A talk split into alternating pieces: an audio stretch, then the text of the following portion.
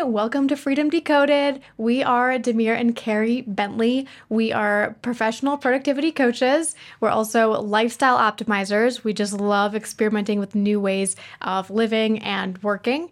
And professionally, we love showing our clients how to get back in control of their time and design their ideal life. You can learn more about what we do at lifehackmethod.com. But this podcast is our forum for letting down our hair a little bit, giving you a peek behind the curtain about what's exciting to us at this moment. And today we're talking about something we're both super excited about, yes, which is ChatGPT and other AI-based technologies. Yes, and this is a huge topic right now. So I guess the disclaimer that we should make is whatever we say right now is dated to June 1st, 2023. So this is changing really, really fast, but we want to get this information out to our clients really as we're learning about it and as we're processing it. And we're fortunate enough to be working with thousands of people at the same time. So we get a really cool vantage point to be able to see how people are using this, how they're thinking about it, and how industry is thinking about it. So maybe we should just start by foregrounding some of the big issues in the space. Yes, okay, great. So for a little bit of background, ChatGPT is new. But according to a study done by Bloomberg, already about 30% of the workforce has tried it. And this is based on a study they cited that was done with about 4,500 professionals. So pretty big group of people. So it remains to be seen if trying it results in then ongoing use of it. But that is really cool to see with the new technology. Yeah, absolutely. Although I am seeing some people using it and reporting back to me, oh, this is useless. Oh, there's no good use cases for this. And I think that's dangerous because A, it's dead wrong. I've seen a ton of amazing use cases for this. And it is ready for prime time in a bunch of different ways. So that's a dangerous way to approach it, to sort of dismiss it outright. There really are opportunities here that people need to be thinking about. Yeah, I think the key, like you're always saying, is like you have to learn how to use it right.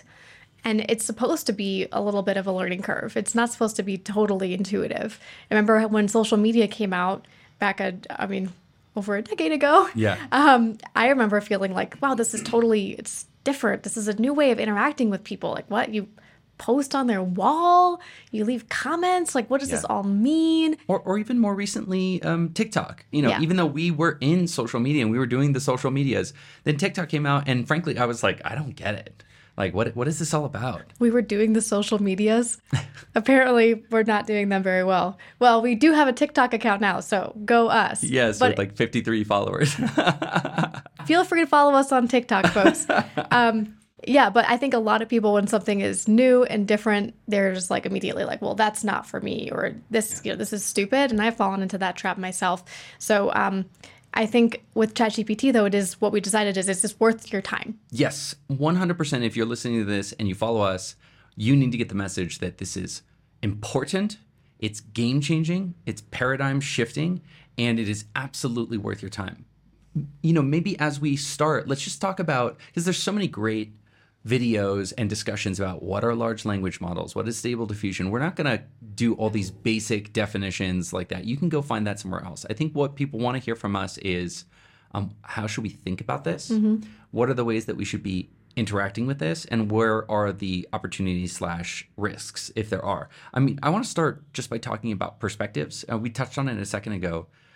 I think what's dangerous is to get a series of mindset locks about this. And whenever new technology comes out, you find that you can easily as a human being get sort of trapped or locked into a certain perspective. So one perspective or lock is, this is just a waste of time. This is just the new fad and this will be gone. I don't have to pay attention to this. So I call this the just dismissive lock, right? You just get locked in this idea of like, nah, don't worry about it. This isn't a big thing. This isn't useful. This is just the new, flash flavor in the pan, totally. Or flavor of the month. Yeah, absolutely. Yeah, I think we know enough about ChatGPT and AI now that we know that it's here to stay. Enough people are adopting it that we feel certain that it is providing value. And we can attest to that. Like, we've been using it. We've encouraged our team members to use it. We've been talking to our clients about them using it. And it seems like there's a variety of instances, not every instance, just like there are a variety of use cases where it can be very useful. Yeah, I'm doing a training on this right now that we're going to be giving in our Lifehack Tribe. And I started this list of, let's just create a short list of all the things that it can be useful for. It was pages and pages and pages of use cases. So if you're out there thinking, oh, it's only good for this one thing, you are dead wrong. And if you're a tribe member, you should come to this training, because I'm just going to exhaustively give you a list of everything that I've seen that it could be super useful for. Yeah. Another mindset lock can be fear. Yes. Where we just get locked into this idea where we know that it's game-changing and we know it's paradigm shifting, but we get locked in this fearfulness around it. And this can be particularly easy trap to fall into, yeah, because that's sort of what the media is Absolutely. Banging on about right now. I just read a news article last week about how this lawyer in this super big case used ChatGPT to pull a bunch of examples. It asked ChatGPT, like, what are some previous, historical cases that had these characteristics and blah, blah, blah. And the result that it got was entirely falsified. Like, ChatGPT just made up cases.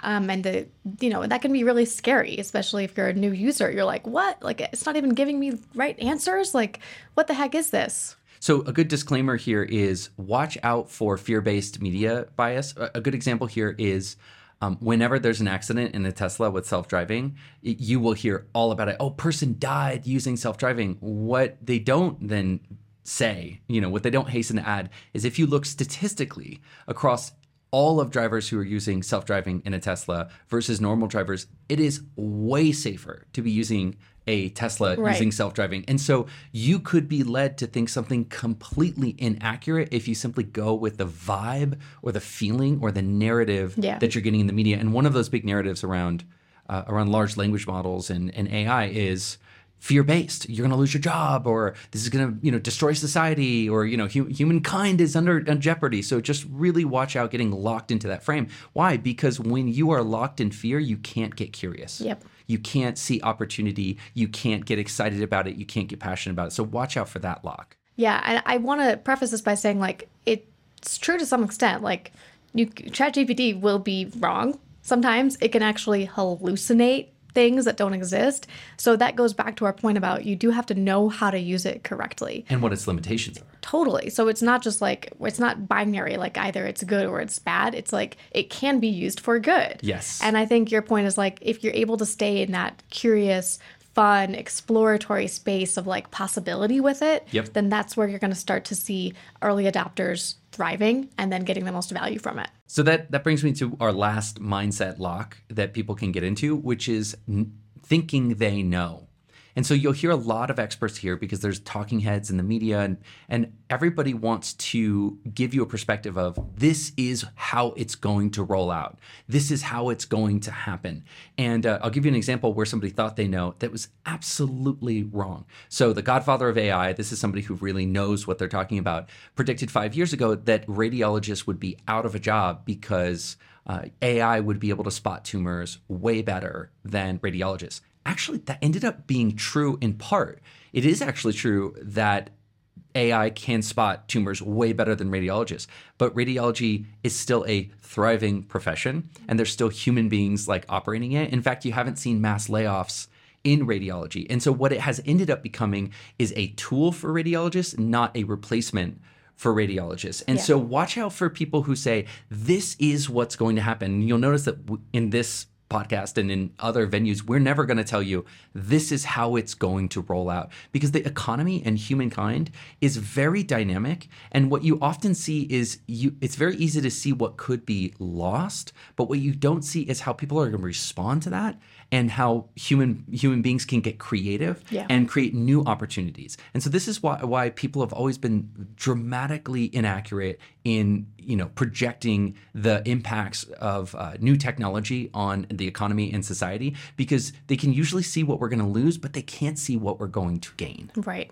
Yeah. And like you said, like, human beings are innately creative. Like, we're driven to add value wherever we can.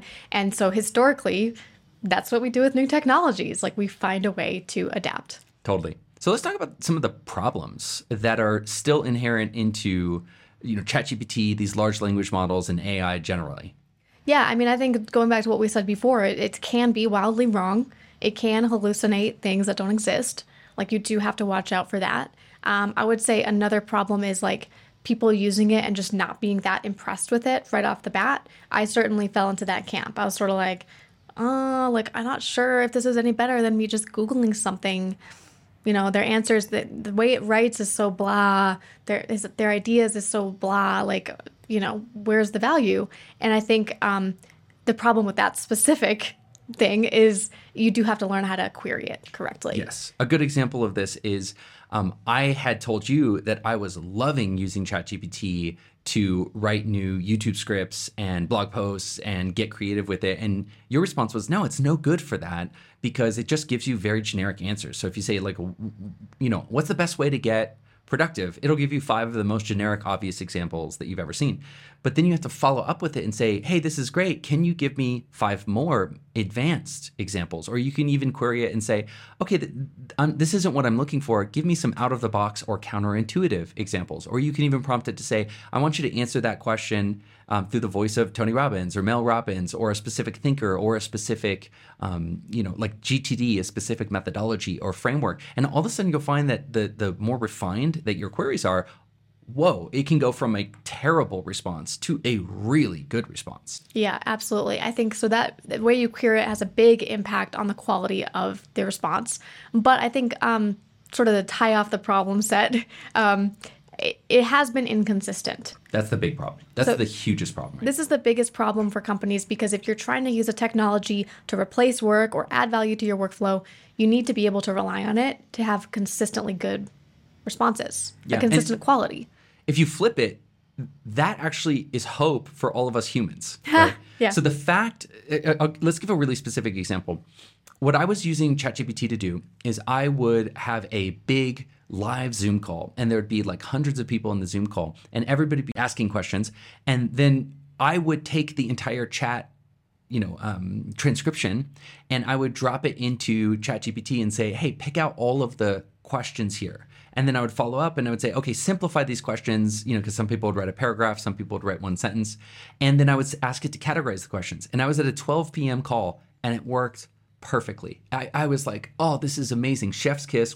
Like, we're going to do this every single time. Then on the 7 p.m. call, I did the exact same queries and it just couldn't figure out how to do it. And so this is a very common thing that you can ask ChatGPT the same question twice. And the first time it gives you a great answer. And the second time it totally poops the bed on the answer. So that's actually bad for business owners and good for employees. Yeah. It's bad for business owners because it means that you can't just like willy-nilly fire all of your employees and replace them with ChatGPT because it doesn't have consistency. But it's good for employees because it lets you know that, hey, this technology is not even close to being there yet. And in fact, that's a fundamental aspect of ChatGPT that like is fairly unchangeable. So this is not something that they're just going to fix next week. That's a real like ingrained quality of ChatGPT is that every single time it's sort of going to hallucinate a completely new answer. Which means it needs sort of like a human handler, right? Like the human being is still centric to the organization because we have the ability to be consistent with our creativity and our thought process. Precisely. So why don't we share with people, Carrie, our perspectives so far, and I want to emphasize the so far. What are our perspectives so far on how people should be looking at this technology? Yeah, so our first perspective is making sure that you are adapting a positive and productive view vis-a-vis new technologies. So that means instead of switching into like fear and victimhood of like, I don't want to learn a new thing, or this isn't going to work, or I'm afraid for my job. Like those are all very unproductive, unhelpful mindsets. And if you have that, like, you're never going to be able to see what it has to offer you. And in fact, it's almost like a self-fulfilling prophecy. Like you probably won't be able to keep up with the rest of the market. And so then you'll slip behind. So these are these mindset locks, right? And I want to put a finer point on this. When you are in fear, when you are in victimhood or false certainty around or apocalyptic thinking around this technology, it is virtually impossible for you to sponsor a sense of curiosity and excitement and interest in this technology. And so just know if you want to be one of those people that's on the cutting edge of this, that is learning from this and is seeing the possibility and reaping the possibility of this, you've got to have some degree of curiosity and interest. And you can't be curious or interested when you're in fear or you're in anxiety or you're in apocalyptic thinking around this. Right, exactly. You want to do what it takes to stay optimistic, curious, excited about it. You had a great analogy that you shared the other day, which was like, hey, like this wave is coming. It's coming whether you like it or not. You can either let it, you know, go roll over you basically in the water, or you can take the opportunity to ride it. It's like, which one are you going to do? Yeah, and I think there's great examples here. If you think back, because we've had a lot of like revolutionary technologies hit us in the last 20 to 30 years. So let's just take YouTube, for example, right? I mean, if you think back, if I could get back in a time machine and tell myself what YouTube was going to be and how much money people could make off of it, do you think that I might have gotten onto YouTube and gotten curious about it and gotten excited about it a little bit earlier?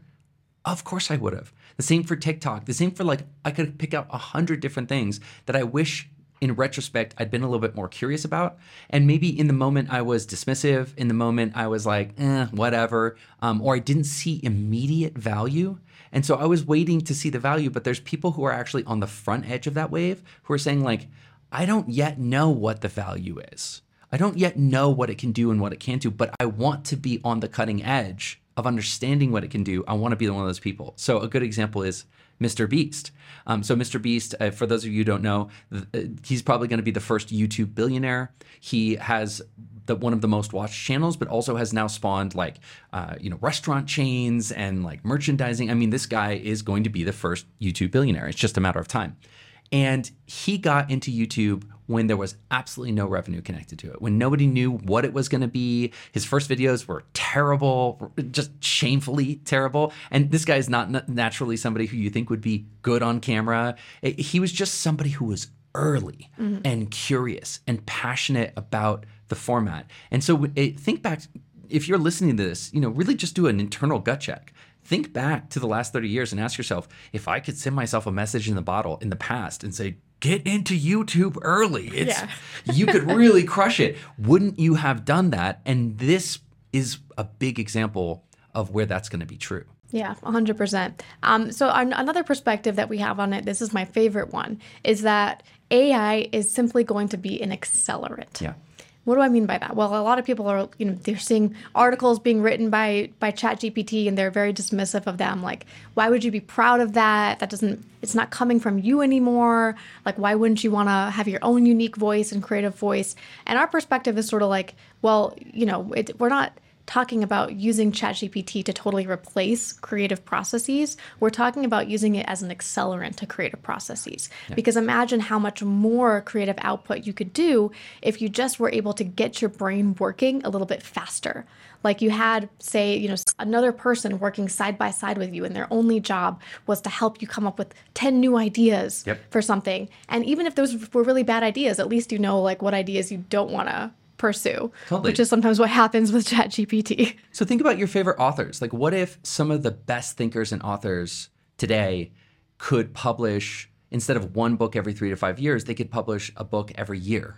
How many more great books? How many more great ideas would we have in society? Think about same thing for media. Think about people who are amazing at creating music or art. Think about people who are putting incredible ideas out. What if they could do 10 times that work? Think about programming. Mm-hmm. A lot of people say, oh, programmers, it's not a safe industry anymore. ChatGPT is going to take over programming. But what you're missing there is, what if for every programmer who exists today, ChatGPT is going to mean that we can do 10 times more programming work at 1/10 the cost?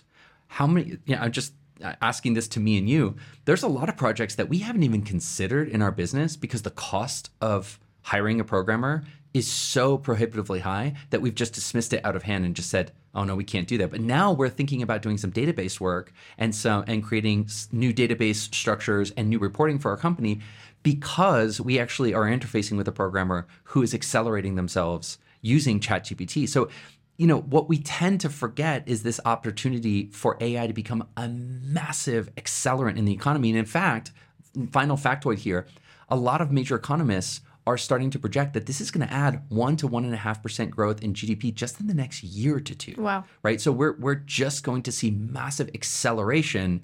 And so I think this narrative of like AI as a replacer is false. Yeah. It's actually going to be that AI is an accelerant. Exactly. In fact, we are downright expecting all of our team members and contractors to be using ChatGPT, because it's like, why wouldn't you, if it makes your ideas come faster and serves as an accelerant? But of course, like, we do expect that sort of like improvement in productivity to get passed on to us, right? Like, we're all going to benefit here. There's no losers. A great example of this is you had a conversation with our copywriter and you said, hey, listen, we're not looking for this like next month, but we do have an expectation over the next year that we're either going to get a discount on your work, or we're going to get more value from the current pricing that we're paying you. Because at this point, if we've got a copywriter who's not using ChatGPT versus a copywriter who is, we know we can get more value as the client. More from pieces of content and more forums, more ideas, formats. more things that we can test. Yep. I mean, it's an expectation for us, and it'll very soon become an expectation for everybody in society. So again, perspective number two, AI is a massive accelerant, but I just want to emphasize here, there will be winners and losers. Yeah. The winners will be people who recognize that and seek very early to see, how can I use this to provide more value in the economy? And the losers are going to be people who get trapped in those mindset locks, fear, right, uncertainty, false certainty, apocalyptic thinking. Those are going to be the people who are the losers here. Yeah, and the third perspective that we wanted to share is that, remember that the economy never cuts things that it finds valuable. We live in a capitalist society, and it's driven by value. So you don't have to worry, as long as you are using ChatGPT to make yourself a more valuable tool in the marketplace. Yeah, so there's going to be gradations here, right? Even at the very bottom level, if you can just use ChatGPT to enhance or preserve your current value, you can say, keep your job or keep your place in the marketplace. I think slightly bigger winners are going to be people who really use this to provide, maybe, I wouldn't say put themselves out of a job, but 10x accelerate their value and really offer something completely new and novel to their clients. I'll give an example in a second how we're thinking about doing this, right? And the richest people are going to be people who envision a way to put themselves out of a job and can get excited about something new that they can do afterwards. So a couple of examples here are that as soon as I heard this come out, I was like, Carrie, I want to create an AI chatbot that is trained on the last 10 years of my coaching. And your reaction was, oh, Demir. Another Demir crazy idea. Yeah, and I did not know how we were going to use it at that point. I had no idea, and I wouldn't say that I was in fear, but there was a non-zero possibility that it would work so well that then the question becomes, well, do people even need me anymore? Right. But I knew that we would always be better off being at the cutting edge of this, not being at the tail end of it, not letting it roll over us, not being surprised by what it can do, but knowing intimately what it can do. And I really needn't have worried, because we are building this chatbot. It is really good in its answers. And what we're finding is that this is going to be able, we're going to be able to use this to enhance the value of our offering to our clients in some really important ways. So I'll just give you a couple small examples. Number one is we're going to be able to offer it to all of our coaches so that no matter who you're talking to in our organization, you're going to get an answer that is as good as I would have personally given you. Right. We're not going to call it DemirBot, but it really is in some ways that. It's been trained on every answer I've given over the last 10 years. So that means that if you're talking on a welcome call with one of our coaches and you ask them a really complicated question, they're going to be able to really quickly plug that in, and the answer you're going to get is going to be as good as I would have given you, right? Or at least some approximation of as good. And so that brings up the whole water level. Notice what I'm not saying. I'm not saying, oh, we're just going to fire our coaches. I'm not saying I'm going to fire myself and stop doing coaching. What I'm saying is we're going to be able to increase the baseline quality of all of our answers to all of our clients. And that's a huge value add. Right. And the other things too, like they'll be able to get faster responses rather than having to wait, or say they have a customer service issue. If there's an AI attached to customer service, they can get a response like right away instead of having to wait. So it's a huge win-win. It's going to help all of our team members perform better, and it's going to deliver higher satisfaction with our clients. Yeah. And of course, remember again, the biggest winners here are going to be people who've got the creativity to imagine what's a new possibility with this that just never existed before? And that's like the new economy. If anybody tells you what that's going to be, you can rest assured they're selling you a bill of goods. Like, we don't know what it's going to be.